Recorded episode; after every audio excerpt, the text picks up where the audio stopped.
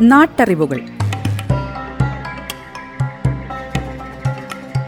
ഔഷധ സസ്യങ്ങളുടെ ഗുണങ്ങളും ഉപയോഗരീതികളും.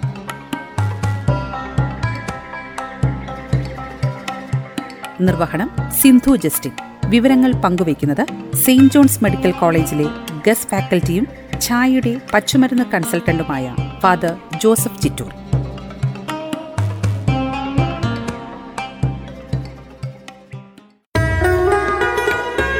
നമസ്കാരം പ്രിയ ശ്രോതാക്കളെ നാട്ടറിവുകളിലേക്ക് ഹൃദ്യമായ സ്വാഗതം.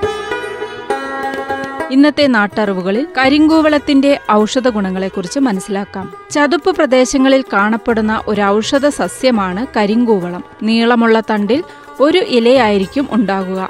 ഇലകൾ ചെറുതും അറ്റം കൂർത്തതുമായിരിക്കും. ഇളം നീല കലർന്ന നിറമുള്ള മൂന്നോ നാലോ പൂക്കൾ നീളമുള്ള തണ്ടിൽ ഒരു സമയം ഉണ്ടാകാറുണ്ട്. വിത്തുകൾ ഒരു ഫലത്തിനുള്ളിൽ ഒന്നിലധികം കാണപ്പെടുന്നു. ഏറ്റവും ഔഷധമൂല്യമുള്ള ഭാഗം വേരും ഇലകളുമാണ്. പിത്തം പൊള്ളൽ പനി തുടങ്ങിയ അസുഖങ്ങൾക്ക് കരിങ്കൂവളം ഉപയോഗിക്കുന്നു. പ്രത്യേക വളപ്രയോഗമോ ജലസേചനമോ മാറ്റി കൃഷി ചെയ്യുകയോ ഒന്നും തന്നെ വേണ്ടാത്ത ഒരു ഔഷധ ചെടിയാണ് കരിങ്കൂവളം. പ്രത്യേക കൃഷിസ്ഥലമോ മറ്റ് പരസഹായമോ ഒന്നും ആവശ്യമില്ല.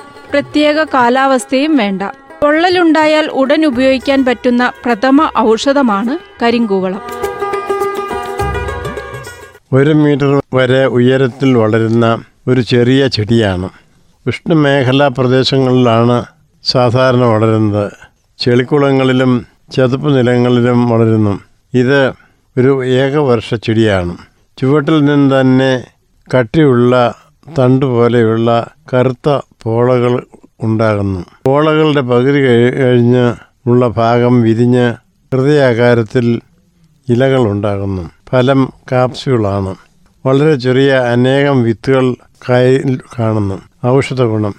ശരീരശക്തി വർദ്ധിപ്പിക്കുന്നു. പൊള്ളലിനും ശരീരതാപത്തിനും മരുന്നായി ഉപയോഗിക്കുന്നു. ഉപയോഗയോഗ്യമായ ഭാഗങ്ങൾ.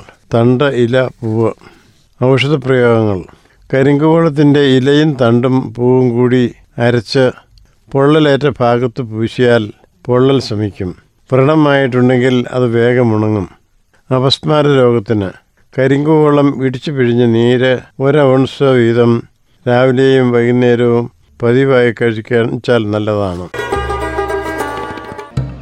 നാട്ടറിവുകൾ. ഔഷധ സസ്യങ്ങളുടെ ഗുണങ്ങളും ഉപയോഗരീതികളും. നിർവഹണം സിന്ധു ജസ്റ്റിൻ. വിവരങ്ങൾ പങ്കുവയ്ക്കുന്നത് സെയിന്റ് ജോൺസ് മെഡിക്കൽ കോളേജിലെ ഗസ് ഫാക്കൽറ്റിയും ഛായയുടെ പച്ചുമരുന്ന് കൺസൾട്ടന്റുമായ ഫാദർ ജോസഫ് ചിറ്റൂർ.